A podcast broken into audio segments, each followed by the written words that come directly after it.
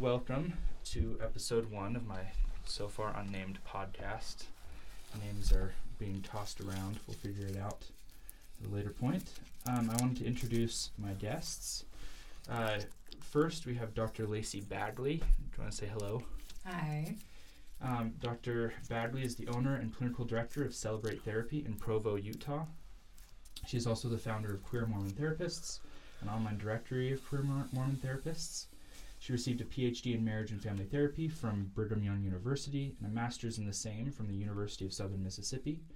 She's currently a licensed marriage and family therapist in the state of Utah and has six years of, ins- of experience working as a therapist. And some of her specialties include LGBTQIA plus individuals, couples, polyamorous networks, and families, and pre to early uh, teenage children and their families diagnosed with autism spectrum disorder, ADHD, or ADD, or struggle with social interactions and emotional regulation. Um, Dr. Bagley, I don't know you in a professional capacity. I know you um, more personally uh, through my church congregation and my wife. I do know Dr. Cooper as my professor, so I'm much more used to referring to him as doctor. and my wife and I refer to you in our home as Lacey. So I, I really am going to try to refer to you as Dr. Bagley because you deserve that in this podcast. Dr. Lacey works too. Dr. Lacey, okay. I Yeah, will. put I'll it all try to keep. I'll try to keep the doctor in there. And you can call me professor if that. Professor, okay, that'll yeah, that'll just throw me off on all angles. Thanks. um, uh, and then we also have Chloe. Uh, Chloe is a, clinician a clinician at uh, Celebrate Therapy. Um, Chloe, do you want to say hi? Hello. Um, and then we also have uh, Dr. Cooper here. Dr. Glen Cooper uh, is currently a faculty member in the College of Humanities here at Brigham Young University, specializing in history and philosophy. He received a PhD in the history of Islamic science from Columbia University and two master's degrees from Columbia as well. Also, he originally had a foundation in mathematical physics before pivoting after his undergraduate to be a historian of science, so he's uniquely qualified to understand not just the history of science, but a lot of the actual science as well. Um, Dr. Cooper, I was reviewing your education honors awards and publications. There's a lot. Are there any that you wanted to highlight that you're particularly proud of? I didn't know what to say. Oh, well, I'm particularly uh, happy with the time I got to spend in Berlin a couple of years ago and to enjoy the wonderfully stimulating intellectual climate of that city and the cultural possibilities that were there. I was actually there when COVID broke out and I had to flee. Oh, So that oh, put that on my list of life's adventures. yeah. on your on your CV. Yeah, All As right. many have in the past. That's right. That's right. fled from Berlin. Uh, yeah, that's right. Um, so today, uh, the topic that we're do, uh, we're going to be talking about, uh, we're going to be comparing the trial of Galileo um, that occurred uh, when the Catholic Church uh, more or less put Ga- Galileo on trial um, for his support of the Copernican view of the universe, which was heliocentric, meaning that the solar system, the universe revolved around the sun. Um, and we're going to be comparing that to the modern LDS Church and its LGBTQ plus members. A- as a tentative title uh, for the podcast, uh, I'm a fan of puns, so the trial of Gay-lileo. If uh, if everyone approves, then we can stamp that on there. Um, I liked it both because it, I mean, the letters matched up, but it also kind of gets across the point of what we're talking about. So Approved. Yeah, awesome. Very approved. okay. I like puns. I knew you would like it, Dr. Cooper. Um, all right, so to start out, um, I wanted to start with a quote uh, from Stephen Hawking. Uh, the quote is Galileo, perhaps more than any other single person, was responsible for the birth of modern science. Um, we talked about this quote uh, in our class last semester with Dr. Cooper. Uh, and in the context, uh, Hawking is an avid atheist. Um, he's he can be anti-religion, anti-institutional religion as well. Um, and so the meaning behind this quote, I, this may not be exactly what he was saying, but I think he would agree with the following statement: that the birth of modern science came about because Galileo, a progressive, open-minded scientific searcher of truth, stood up against the blind, stubborn conservatism of organized religion. Um, and uh, one of the points that we talked about last semester in our class was that the trial of Galileo was much more nuanced than this. Um, and so uh, I disagree with the statement. I think Dr. Cooper would too. Dr. Cooper, I'd love for you to expand a, a little here for us about why is the trial of Galileo more nuanced than that sort of statement would have us believe? And then we'll pivot. I'll have a question for you guys after that. Well, uh, as we demonstrated in detail in our, ac- our in class activity, the trial of Galileo, uh, there were numerous uh, factions involved in, uh, in the struggle uh, over the issue of w- whether Copernicanism w- would be compatible with the church or not, and Galileo as a figure. Uh, you had supporters among high churchmen of the new ideas, as well as enemies of the new ideas. And in, among scientists, you found the same sort of spectrum. And uh, really, what there was more at stake in the trial of Galileo uh, besides science versus religion. It was an issue of power and who has the authority to.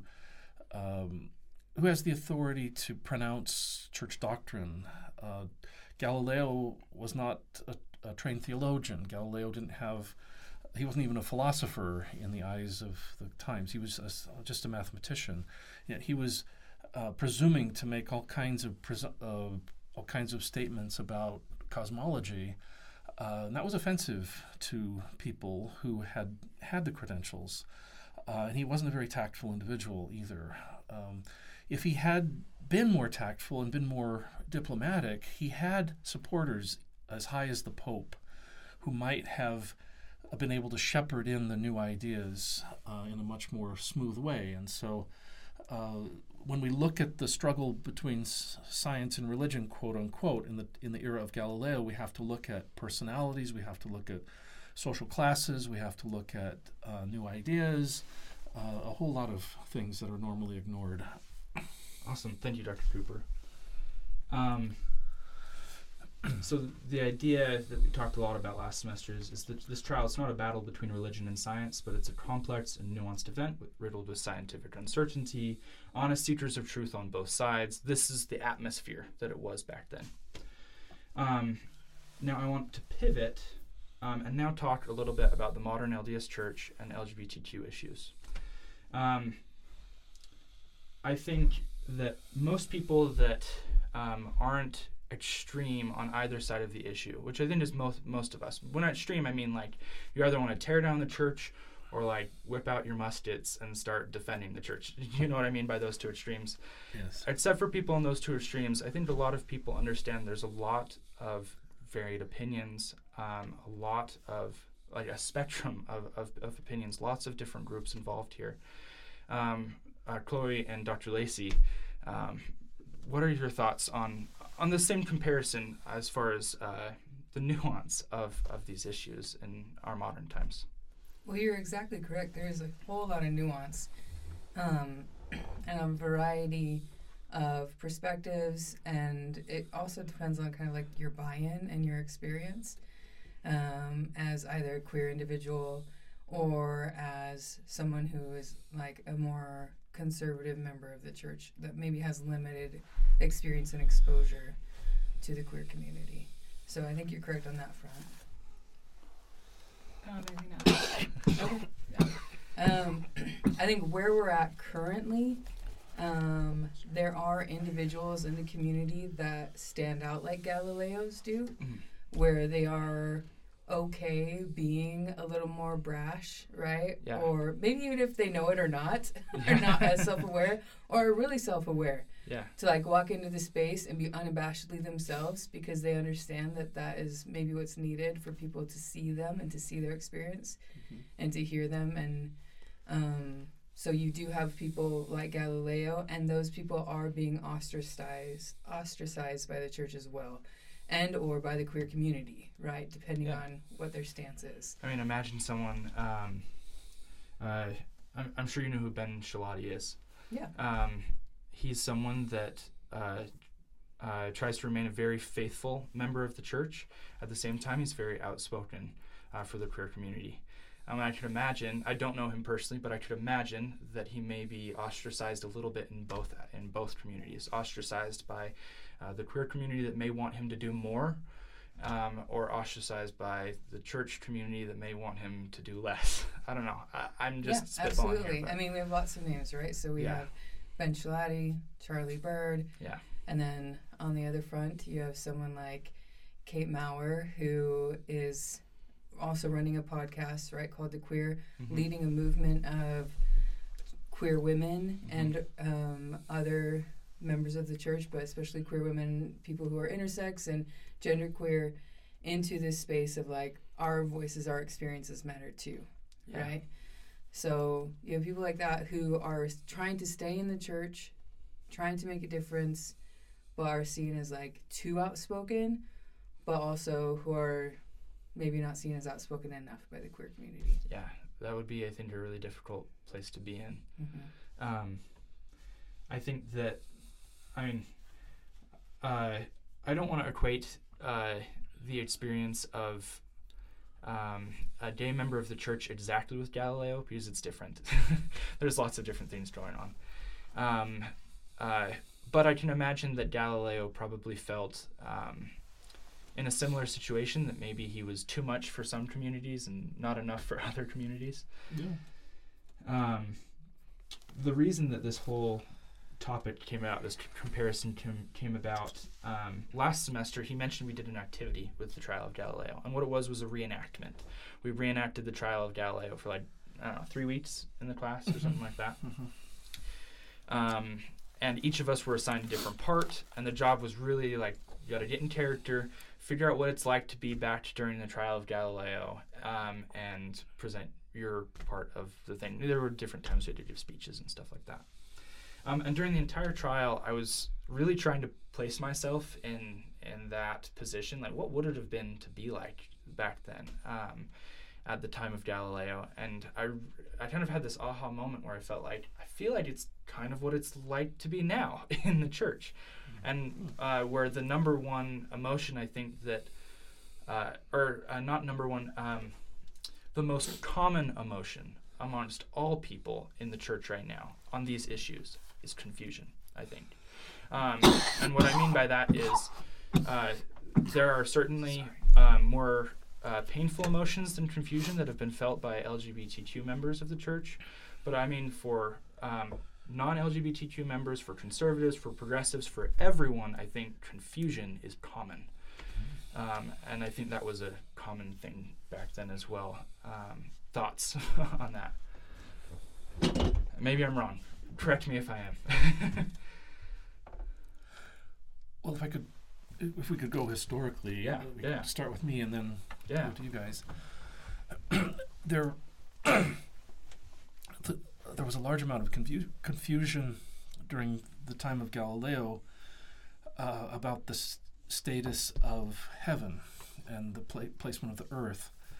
Um, and insofar as these ideas um, seeped down into the ordinary people, because normally we're talking about the trial of Galileo and the conflict between church and the high level intellectuals, but ordinary people, when they got wind of, of these discussions, uh, many of them became anxious about the status of Earth because Earth had been at the center in their cosmology for forever. And he- heaven was clearly defined as being you know, straight up. Uh, if you displace Earth, you displace you literally physically displace man from being the center of the cosmos and the center of God's concern. So in the 21st century, I think the the religious world, at least in the Judeo-Christian tradition, is still suffering the effects of this displacement, uh, because you know, where where's God? Where is where, Earth if it's not the center of God's concern? And there's Yeah, and I think we could bring it into this example by saying we're centered on the nuclear family, Mm-hmm. right? And Yeah. so where where is God? Where is the church? What is the role of the church? What is the, what is the role of God? If the nuclear family is not husband, wife, children, right? Mm-hmm. If it is same gender partners, same sex partners, if it is multiple partners, right? Then there's this confusion about like, whoa, whoa, whoa, that's not the central nuclear nuclear family that we've been told is approved by God and is central to his plan. So if it's not that, then what? And if you think about our whole, um, a lot of our doctrine rotates around the eternal family, um, and around the temple and temple marriages, um, and so, um, if you displace that, it, I see it very similar as displacing uh, Earth from being the center of the universe. You're displacing the eternal family family from being the center, or at least what we thought was the eternal family, and um, what we may learn is different. What we uh, I mean, it's a displacement of of those things. Chloe, do you have any thoughts? Yeah, and I would say that like a lot of confusion in that regard, like what Dr. Lacey's talking about, comes from I think more people being out and more people being open with their identities because now we have to really f- face that I guess fact of like people are born this way. And I think like a lot of members of the church are meeting more people who are out with their sexual orientation, their gender identity, um, their like relationship structures that is different from this nuclear family that we've always been taught about. So there brings confusion for people who are in the church because they don't know how to place that within this context of what they've been taught. And then people who are queer who know that these things are like unchanging in themselves and like where do they also fit within this larger like structure that is Yeah. created Yeah. Um, where is a place for them? for sure. um, I'm really glad that you brought um, up the idea that we now know that uh, people can be born this way. It can be an unchanging part of them. It's not necessarily a choice that they make. Um, this was one of the. This is kind of one of the comparisons that I made. The comparison that I made, I wrote an essay about this uh, last semester, and one of the comparisons that I made in that was um, one, there was a lengthy tradition, established tradition of scientific thought, and then a shift, um, a revolution, a scientific revolution, to say, where um, the whole paradigm of thought had to be changed. Um, and uh, I I don't know if you've ever read the book um, "The Structure of Scientific Revolutions" by Thomas Kuhn. It's awesome. Uh, if you have it, it's probably really dry for you. I don't know if you'd be that interested, but for a historian of science, Have you ever heard of the term paradigm shift? yes. hmm Yeah, it comes from there. That's how influential the book was Wow. in fields outside of science. Um, the idea that he talks about is that science goes through these periods where we have an accepted paradigm, and then for some reason that paradigm, uh, there start to be more anomalies, and enough anomalies acc- um, accrue that the paradigm doesn't work anymore. Um, and you have to have a, a revolution, um, meaning you tear down the old paradigm and you create a new paradigm that can better account for those anomalies. Um, it also introduces a new set of problems to think about as well.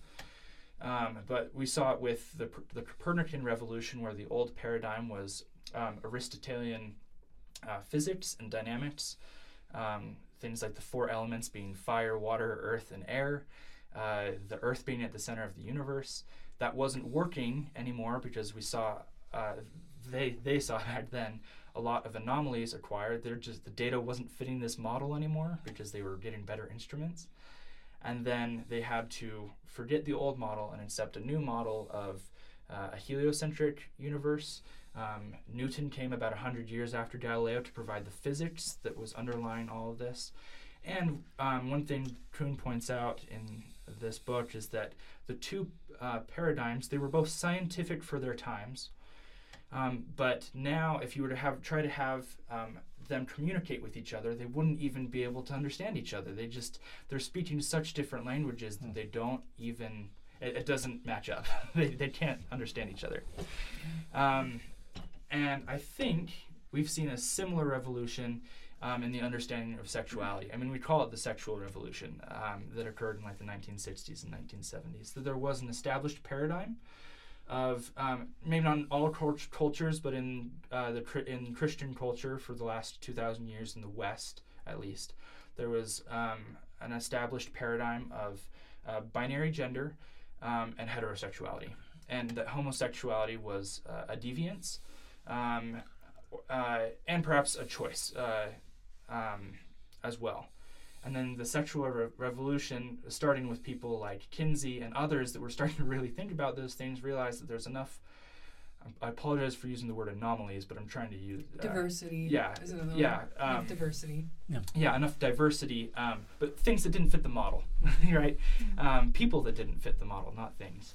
Um, uh, that we had to uh, re, we need to create a new paradigm, have a revolution, create a new paradigm where we can start to think about these things. Yeah, and we're in one now again with gender. Yeah, So Right. we're in this moment of gender revolution to say, yes, there are people who are assigned male at birth and female at birth, and everywhere in between and everywhere outside of that, right? Mhm. And there's patriarchy too. That yeah, yeah. We're gonna have a whole other podcast about that. If, Um, I, if I could just add Yeah, go for it.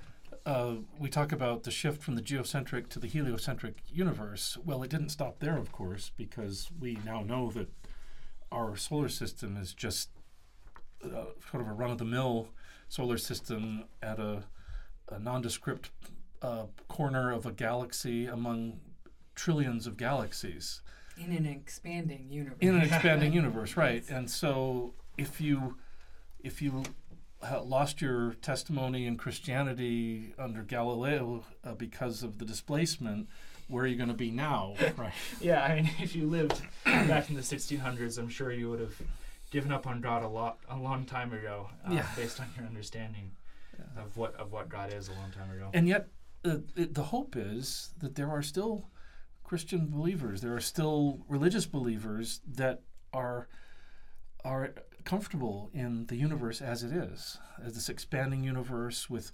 no no tightly defined center. Uh, and anyway, um, I what I see when I read through this and I'm listening to the conversation, one of the the paths that I see forward is t- that uh, a religion such as the LD- LDS Church might have to loosen the definitions, might have to it, it become more comprehensive rather than uh, so Narrow. tight and narrow. Yeah, and I think the model of, in therapy is the yes and model. Mhm. So, is there a nuclear nuclear family made up of someone who's assigned male at birth, someone who's assigned female at birth, and their children? Yes. And there are families of a variety of diverse relationship structures and types that also exist and are expansive. Yeah, and I think like having this narrow belief, like you were saying, is like the universe is constantly changing. It is expansive. Like we as humans are constantly changing and are expansive. And like holding tight to this belief that the church, the LDS church has never changed, has never expanded, brings about this confusion you were talking about before. Mm-hmm. Because throughout history of the LDS church, it has constantly been forced to expand and to change and adapt. Um, so to be in this place where it, they are unwilling to do that brings, I think, a lot of confusion for people because it, they are capable of doing it. Thank you. It seems to me it's okay if we Yeah, yeah, pipe yeah. in. No, no, no, no. Pipe in any time, please. Uh, Joseph Smith, uh, the founder of the faith, seemed to have a, a vast mind and a comprehensive way of of understanding reality. Uh, in a, he seems to me to be much more open-minded about the possibilities of the eternities and the Mm. openness of the universe and the possibilities of even even sexual relations, marriage, uh, much more than his successors and there there may be historical, social reasons why people like Brigham Young and others had to clamp down or felt they had to do so. But it would be very interesting if Joseph Smith were here. What would he do? He would potentially not recognize the faith. Well, yeah. Just as what we've been Yeah. saying historically, right? Yeah, he might not recognize the faith, but if he was faced with these kinds of Social of i- pressures. social, pre- I mean, these issues that are now on the table, they're clearly scientific, they're scientifically respectable issues. I think that he would be far more open-minded. Yeah, and maybe excited that the world is just as open minded as he was. Yeah, Yeah. yeah. Say, this is what I was waiting for. I wish this was happening in my day and age. We had such limited understanding. Yeah, but at the same time, um, I think that the history of religions show that there's there's always going to be a dynamic of I don't want to say conflict, but of dialogue in the sense that there's opposing voices that are on either on many sides of the issue, and then ultimately it it moves towards a more comprehensive synthesis, uh, to use that. And we're one of our problems now is that we're right in the middle of the turmoil of the you know the the anomalies. Yeah. Anyway, sorry. Um, yeah, please feel free to interject at any time uh, as things come to you and stuff. Um, so uh, there was also significant doubt, um, even among the scientific community, regarding the evidence that was presented by Galileo. Um, some people doubted his telescope. They're like, this is an illusion or something like that that showed the craters on the moon, um, that showed that the, the moon wasn't a perfect sphere, that it was imperfect in some ways. Um, uh, it also his proof wasn't decisive, meaning um, it actually only proved one of two models that could be true. It either proved the Copernican um, heliocentric model, or it possibly proved, I believe it was Tycho Brahe's model, which his model essentially had everything revolving around the sun, and then the sun revolved around the Earth. And those two models, they're observationally equivalent, meaning that from our point on Earth, unless we, uh, until uh, there were much more precise devices invented later on. You can't tell the difference uh, between those two, whether one is reality or one is not. But it decisively ruled out Aristotle. Yeah, decisively ruled out Aristotle. Which gives room for question and doubt, right? So I think that's the biggest shift as well. We see it in the sciences of, across the board social sciences, hard sciences, where when you make that shift, then you even question the new thing that has come up because you go, wait a minute, Yeah, there is room for error, there is room for change, there is room for growth. yeah. So it's this like, oh my gosh, if we don't have anything to grab onto, what are we even doing? It's almost like let's prepare to be wrong for a while. You know, let's strap Mhm. down and prepare to be wrong for I don't know, hundred years, while we're trying to figure things out um, and learn more. Um, in 2010, uh, if you were old enough, you probably remember this. Uh, Boyd K. Packer. Um, this was in conference, uh, and I think I think that his statement was later changed or something like that. But anyways, this is what he said in conference. Some suppose that they were preset and cannot overcome what they feel are inborn tendencies toward the impure and unnatural. Not so. Why would our Heavenly Father do that to anyone? So, one, um, it is sad that as late as 2010, that that was still the position of the church. Um, even if it wasn't official on their websites, that there were still leaders in the church that didn't understand that it could be um, something you're born with.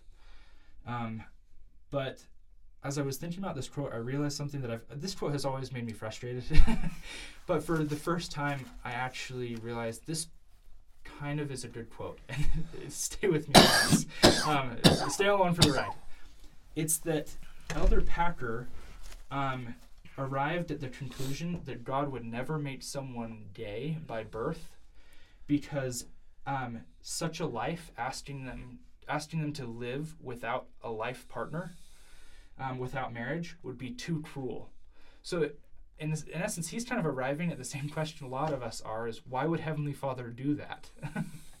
um, uh, well, and he- it doesn't fit with the nuclear nuclear family plan. yeah, instead The of plan of doubting, salvation. yeah, um, he just he arrived at this inconsistency, um, and instead of doubting one of his assumptions, he had doubted he had doubted a different assumption. Um, Right. Instead of doubting the nuclear family assumption, he had doubted um, that uh, you could be born gay at all.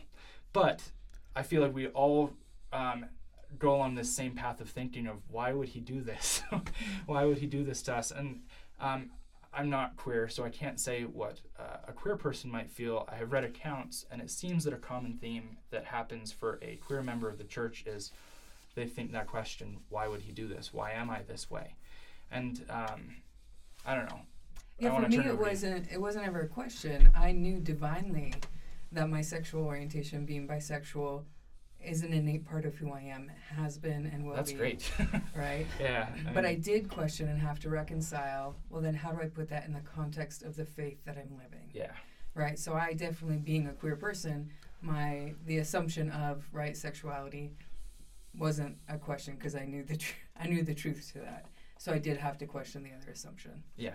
Yeah, and I would say for me, I took a different path than Dr. Bagley of questioning, yeah, like how if I was divinely created and God created me this way, how can I not fit into this belief of the nuclear family? Um, and I didn't question it like Dr. Bagley did um, until I think I had this realization of until I had this realization of like if God loves me and did create me this way, He would want me to be happy for this disparity of that uh, Uh, Elder Packer had, right? Of God loves us to be without someone we love for our entire lives would be cruel. And like I do not believe in a God that would make someone a specific way and then tell them not to ever act on it. When my love for someone else doesn't harm anyone and it doesn't it's not bad.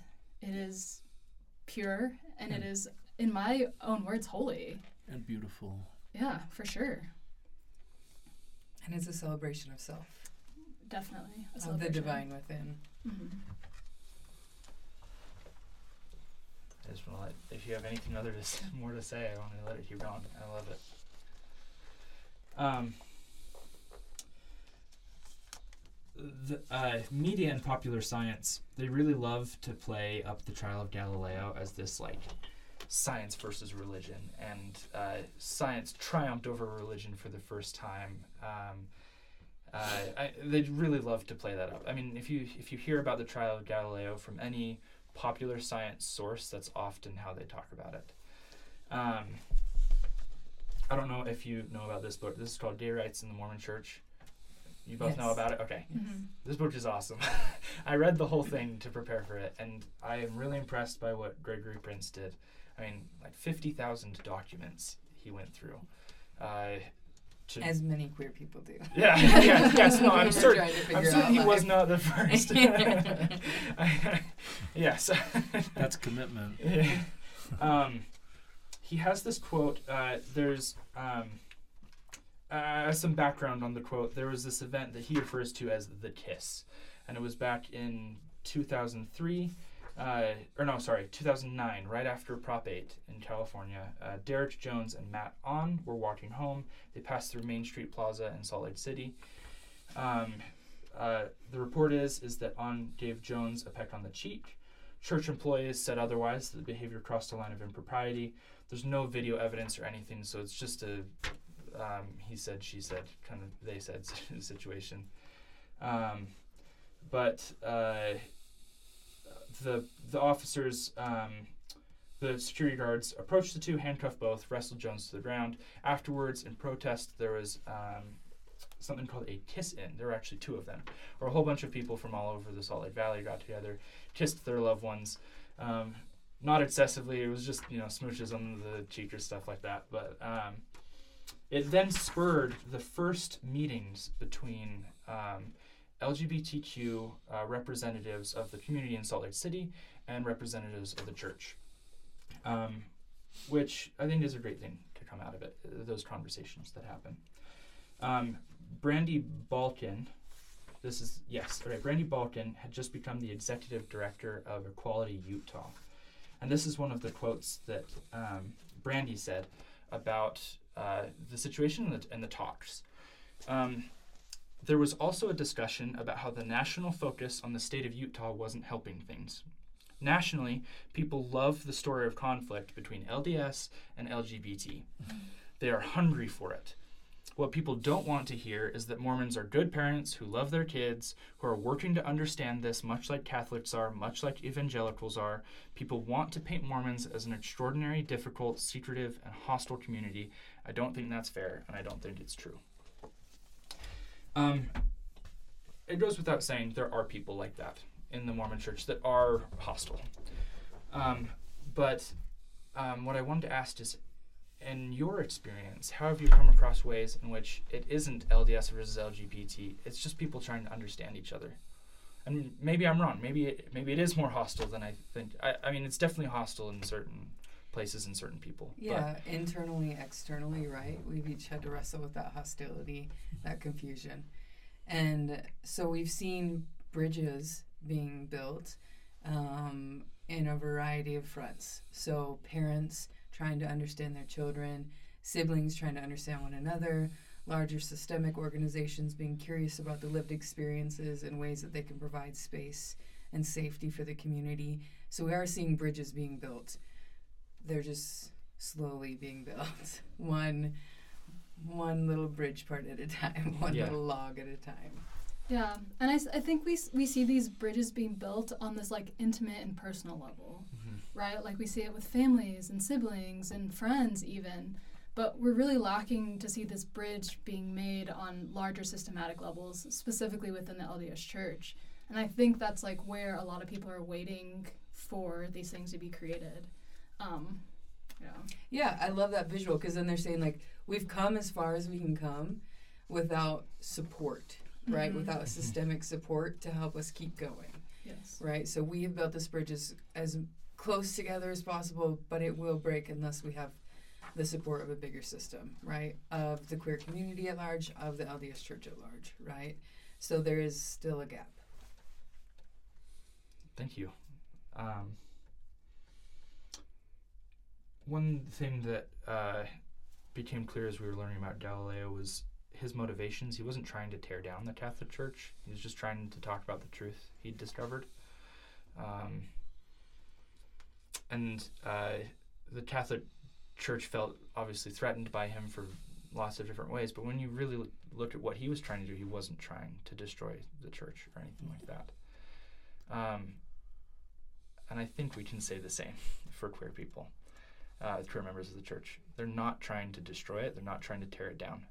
Um, I think uh, they and all of us were just trying to figure out where do they fit in into the model, and do we need to recreate a new model so that they there is a place for them? I don't know. Thoughts? Yeah, absolutely. Right? they're saying, this is me. Yeah. right? This is me. This is my love. This is my family. Where do we fit? Can we fit? Is there a place for us in God's unconditional love and in the church that supports his unconditional love? I'm troubled with the very idea that we have to do that. You know, that we have to find a place. I mean, it should it should be self-evident to me. And we, how can we limit love or God's love, right? Um, but anyway, we, we we have to do that because that's what we we're faced with. But you know, But his love is limitless and boundless.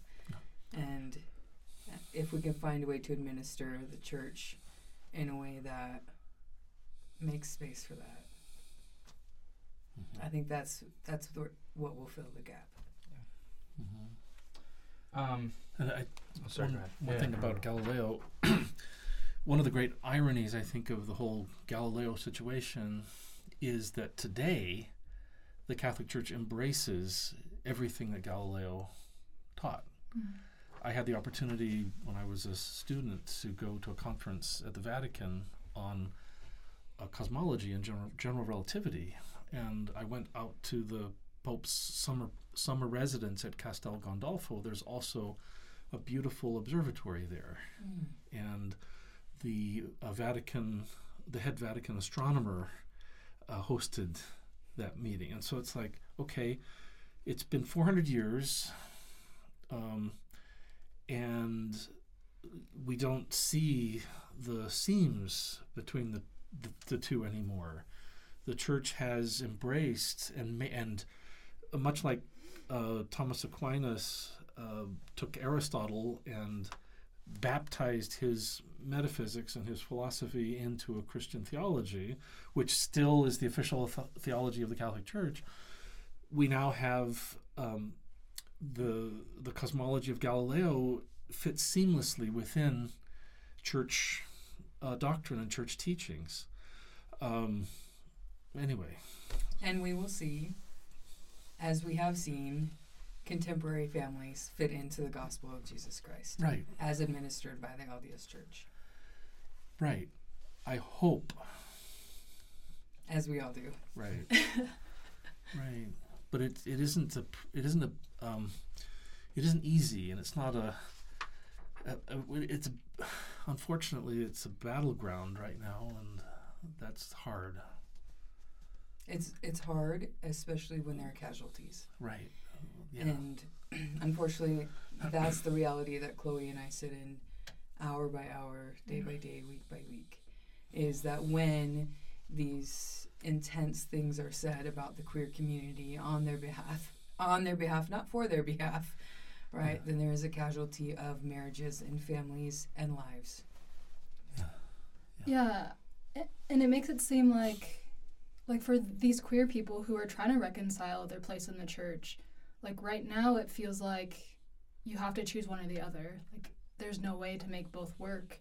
And for a lot of people that's hard because they do have the strong belief and love of God and want the same things as their heterosexual cisgender counterparts, but the church doesn't have a place for that.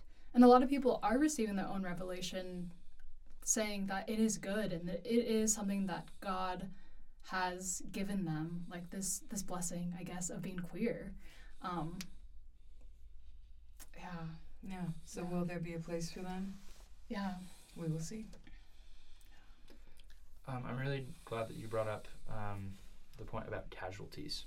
Mhm. Um, in the comparison that I made uh, with the two of them, and trying to bring about this point that it's very nuanced. Um, it's not necessarily science versus religion, progressives versus oppressors kind of thing. But there was uh, one concession that I made in um, in my essay, and the concession was um, that both the historical Catholic Church and the modern LDS Church were in positions of power. Um, the historical Catholic Church was in a position of power over Galileo, um, and the modern LDS Church has power. Um, whether it wants to say it does or not, it does. It has power over the lives of uh, its LGBTQ members. Um, uh, just to illustrate what I mean by this power, um, in 1600, Catholic, the Catholic Church burned a man named Bruno um, for heresy. And one of the points, there were lots of points of heresy. It wasn't just uh, the Copernican model, he was doing a bunch of other stuff. But one of the points of the heresy was that he supported the Copernican heliocentric model of the universe. Um, and so, what that translated to is that at the, t- at the time of Galileo, there was a fear of reprisal and a retribution against Galileo for supporting these things. And um, so much so that he even, uh, to avoid worse punishment, uh, he recanted his uh, uh, his testimony to say um, of uh, the Copernican model, uh, so that he would could just live in house arrest for the rest of his life. Can I interject? Real Yeah, quick? yeah. Sorry, correct me if I'm wrong on anything. Giordano Bruno um, not only em- embraced the Copernican model, but he also asked a dangerous question for which he was um, uh, tried for heresy. He said, How can we limit God to creating just this one universe? He was teaching that God might have created an unlimited number of other uh, systems of you know star systems or we, we would call them today other universes and so that just offended the church right and left and so here we have an individual with an, a comprehensive view and an expansive view uh, and he's condemned for it And so then we would ask, right, the question why would we limit God's expansiveness in regard to the, the family, Mhm. right? Mhm. And I think that question does get people in trouble, air quotes with my fingers, right?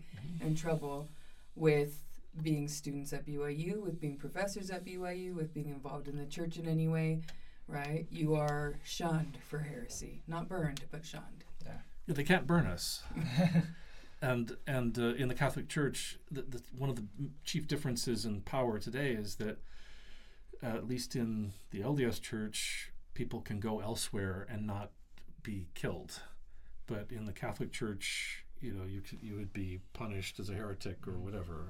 Yeah. So Um, similarly to the, the history that preceded Galileo with the Catholic Church, there's a history that has preceded um, today as far as the church's treatment of LGBTQ individuals. Um, no secret, the electroshock therapy in the 1970s, even though it wasn't the Church of Jesus Christ of Latter day Saints that was conducting that, they were often uh, recommending it or sending people to BYU to go get it.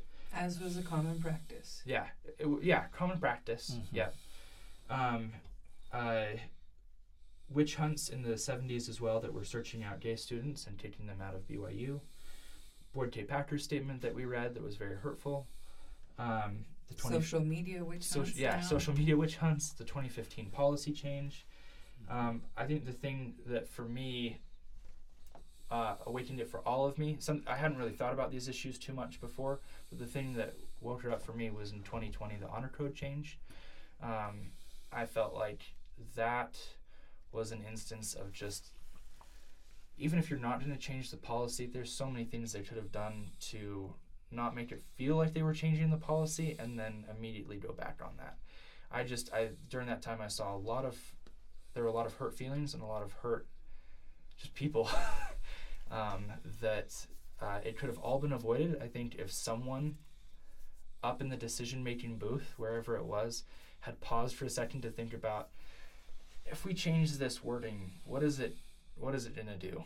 Um, so obviously a lot of history behind those things. And the question I want to ask for you two as as clinicians and as people that deal with this in and out every day, um, I want to talk about the the fear aspect that um, LGBTQ members face, uh, being or trying to be members of the church, trying to be part of it, trying to be included.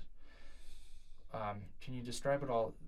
Fear or fear of reprisal or I don't know any of those similar emotions that you guys. Um, you don't have to share personal experiences, and you don't have to share anyone's specific experience that you've worked with, but generalities I would love to understand from you guys. That is a lofty question. but yeah, I, I think like the most palpable way you see this fear is at BYU. This fear of being outed Mm. um, by would- your friends. What would that mean? Uh, if so, what I mean by that is, let's say we have a hypothetical individual. They're outed. What does that person then experience being at BYU? Yeah, I mean, I can speak from personal experience. I graduated BYU in 2017. Um, and at the time, I was like, my last semester, I was out at BYU. And I was dating this girl secretly, right? And my roommates knew, my brother knew, and we all wanted to go on a group date. And one of the people who were going on this group date told my brother, if your sister comes on the group date with their partner, we are going to report them to the honor code. And I had one semester left. I was literally graduating was like in the finish line. Um, and in that moment, I was so scared of like, will my degree get taken away? Will I get kicked out of BYU? Like, I am so close, and this one person can take it all away for me. Um, and I think that is the fear that a lot of BYU students face is being turned into the honor code by anybody. I know people who get turned into the honor code from their best friends, from their parents, from their bishops, from their partners, even. Like, um, this fear of losing, Everything. yeah, literally everything. Um, and I think you also see that, like, just in the congregation in general, like, we call it the bishop roulette, right? Like, if you have a great bishop who is supportive, who is affirming, then you're going to be okay. But not everyone gets that. Some people get bishops who tell them they need to go see a therapist um, because they need to be straight, or that they shouldn't act on the feel on their feelings, or like their family's temple sealing is literally at stake if they come out. Hmm. Um, What do you mean by that? Can you expand on that one? yeah, I I know a couple of people who who say I can't act on my feelings of being gay because it breaks my temp- my family's temple sealing, and because of that, my family won't get to be together forever because of my choice to act on my feelings. That's My interesting. selfish choice. Right, my selfish choice to act on these Yeah, feelings. at least to my understanding, that's not even the right doctrine. that, that But just, it is the practice doctrine. Yeah. yeah. And then also at the congregation and stake level, I, eh, it's now in place where like, if I am not deemed as worthy by my stake leadership, I'm not allowed in certain spaces. Mm. Mm. So I'm not allowed to go to certain speaking events or to work with youth, right? I have to be vetted. Gotcha. And I, That feeling of constantly being vetted would be really, Yes. really hard. Humiliating. Yeah. he absolutely humiliating and gives no space for like the lived experience of someone to say, I'm a dynamic human that faces challenges of opposition and is going to respond to them in ways that are healthy and unhealthy. Yeah. And so, because my ways that are unhealthy are deemed as unworthy Mm. by you, another human who is an equal to me, right? Then I'm not allowed in those spaces. Chloe, can I ask you a follow up question? Of course. Um, I'm imagining someone listening to this podcast right now um, and uh, thinking, uh, well, Chloe was dating someone. She, uh, they were breaking the honor code. Um, uh, I don't want to get into that. What I do want to get into is um, uh, queer members that are, uh, are queer students at BYU. It's possible that they could be afraid, even if they're not dating someone. They're keeping the honor code totally, but are they still afraid of being outed? What does that What does that look like? Um, again, only can talk from personal experience. Yeah. But I would say yes. And I think especially before the honor code like wording changed, this was a really big fear because if someone knows that you are queer, they can report you to the honor code for quote unquote acting on your feelings, right? Okay. Which could look like me giving another female a hug. Could me be me acting on feelings. Yeah. And who can deny that, right? Whether or not I am actually acting on these feelings and they are just a friend, or someone else believes that it is something more. So I think that's a lot of the fear of anybody can interpret your actions in any way, and Yeah. that is scary because I have no control over how How's- people see me and what they How they choose to interpret what exactly. what could be very harmless and just friendly. exactly. And then if we bring that into gender, right? yeah. yeah. And how intense that gender discrimination can be when it comes to like wearing pants, wearing like more masculine or more feminine clothing, Mhm. wearing high heels if you're assigned male at birth, right? Yeah. These things that can be for your mental health and well being, the most affirming action you can take, and then to be turned in or reprimanded for that, again, humiliating and es- like exceptionally damaging, damaging Hmm. to that individual Yeah. and to the community. Mhm. Any other thoughts on this before we go on to another part? Right. Thank you for being vulnerable, by the way, and sharing personal experience. Um, uh, thank you. of course. Um, uh, let's see. Let me check the time. How much time we got left? Okay, we got to wrap this up um, pretty soon. But um, the last, I wanted to ask kind of two, two last questions that I think are our takeaways. Um, for both of these questions, um, let's just assume that the church's stance on gay marriage isn't changing for the foreseeable future. It doesn't change within our lifetimes, um, or never. But for our lifetimes, that does. That's I think what we can think about right now. Let's say it doesn't change. What can the church as an institution, and then also I'll also ask a separate question: What can the church as a people? What can we as a people do to better help our LGBTQ plus brothers and sisters? So let's say doctrine doesn't change. What do we do in the meantime? Um, what can the church do in the meantime to better form bridges, like you were talking about, and what can people do to form bridges? So we did take a couple of notes on these because there are a couple of points we want to bring up. Um, a big thing is asking co- the community what they need, right? We can't blanket say this is what the church as an organization needs to do for all the LGBTQ community, but can continue to check in with the community and make adjustments where possible. When we say the community, should we be talking about like specific the Provo LGBTQ community? No, the Salt queer Lake. community at large. Oh, just the LGBTQ yeah, if we're community talking at large. organizational. Okay, organizationally, we're talking all across the board. Okay, Mhm. keep I think you can still check in, Yeah, right? absolutely. And then what is so powerful about that is the church has access to resources. And the queer community is a marginalized community that doesn't have the same access to resources as other other communities. And so if the church can fill that gap um, with equity, right, Mhm. and attend to those needs with equity, then we do provide a more equal playing ground for all people. I think that's a really powerful way that the church can be involved in the community. Awesome. Yeah, um, and I would say another way that, like organizationally, how the church can can build these bridges with the LGBTQ community is really by supporting and encouraging families to follow the example of Christ, which at its core is to love, right? Love unconditionally, to affirm people, um, because it has so much power and influence, like you mentioned before. And if from the top, we are hearing these messages of we love everyone and we don't judge them. Um, I think that really can help build these bridges in lots of different ways. Yeah, and this is where people ask how, right? How do I love people when what they're doing or what they're saying about who they are directly goes against um, doctrine or policies of the church, right?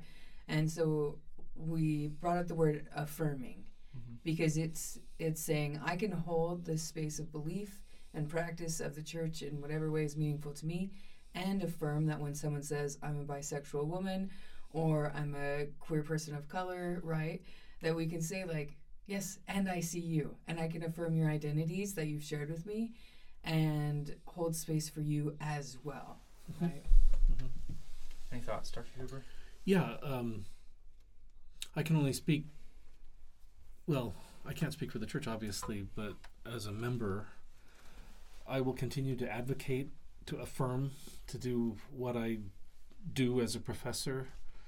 Uh, I will. N- I will do my best to not support any enforced binary, uh, absolute, absolute or absolutist position from the church uh, in my interaction with people. I will not be offensive in doing this. I will try not to be anyway. But see, somebody like me, I I have to be free to be myself too. You know, in my I, I was raised to be open-minded about love and about to uh, naturally embracing and everything. And so that's what I what I said. The whole idea that we have to create a space for people who don't f- fit is deeply troubling to me because you know I I identify with the Christianity of Jesus Christ. It was all embracing. Bring to me everyone that wants to love and be loved. Um, and I mean that's what I that's the see one of the problems, and I, I'm just going to say it. Um, the church's authority and doctrine is one is unidirectional comes down from the top and I I think that this what we're talking about here is a kind of a movement that will hopefully uh, I don't want to say force but will invite the higher ups eventually to listen and eventually to make the necessary changes or have the necessary revelations or whatever, however institutionally this change. We could put it in terms of, um, we could put have this paradigm shift or this revolution. Um, I think I, that, think that's all I need to say. Yeah, by listening, learning from one another. Right. and loving, right? As Richard Ostler has taught us that beautiful um, equation, right? Right. Let's listen, affirm identities, hold space for one another, learn when our power and privilege maybe have not given us or allowed us the space to learn, right? Learn from one another, trust one another, and then love unconditionally as Christ taught us to. Go to the one if they can't come to us. Um, you may have just answered my last question, but I do feel it's important, and I'm okay with being in trouble with them for going a little over. But um, my second question is, what can we as people, not as an institution, but can we, what can we as everyday people, as we come across LGBTQ members of the church, maybe we never meet one, um, Or know that we do. or know, You yeah, or, yeah, yeah, or, or know that we do. That let me correct that. There you go. No, um, uh, know that we do. What do we do as people to better support um, and love our brothers and sisters?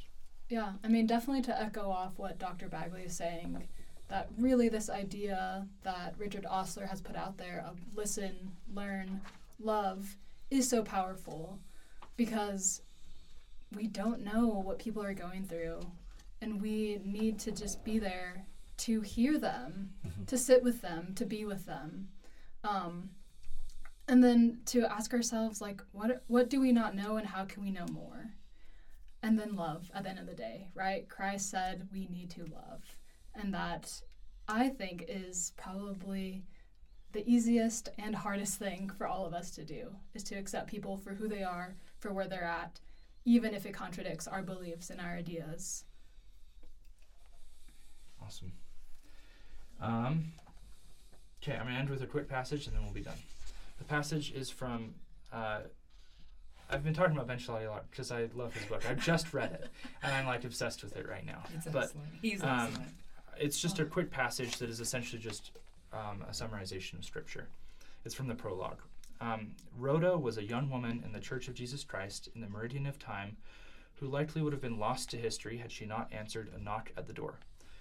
Peter, the president of the church, had just been miracu- miraculously freed from prison by an angel. Only Peter, the guards, and the heavens knew Peter was free. He arrived at a house where many of the disciples were worshiping and knocked at, on the door of the gate. Rhoda heard the knock, and she, quote, came to hearken. And when she knew Peter's voice, she opened not the gate for gladness, but ran in, and told how Peter stood before the gate. But no one believed her. How could she be right? Peter was in prison, and they all knew that. Obviously, Rhoda, this young Christian woman, had to be mistaken. First, they told her, Thou art mad. But she constantly affirmed that it was even so. When she persisted, the people dismissed what she was saying. They tried to fit her, her experience into their paradigm of what they knew to be true that it couldn't be the real Peter. Then said they, It is his angel. They shifted from disbelieving her account to rationalizing away what she knew she had heard. With this dismissing and rationalizing, while this dismissing and rationalizing was happening inside, Peter was still standing at the door knocking. Finally, someone realized that whoever was outside was still knocking, quote, and when they had opened the door and saw him, they were astonished. When they saw with their own eyes what Rhoda had been telling them all along, they believed. Her words didn't convince them, but their personal experience did. I think the point of this story is that, well, twofold. One, we need to listen. Um, we need to listen to Rhoda, who needs, who's telling us what's happening. But we also um, need to realize that while we're having this discussion, there are people knocking at the door, uh, LGBTQ members of the church knocking on the door, waiting to be let in. So, thanks everybody for Thank coming you. today. Thank yeah, you. Yeah, I think we can end by saying like, let them in. Yeah, let them in. yeah, exactly.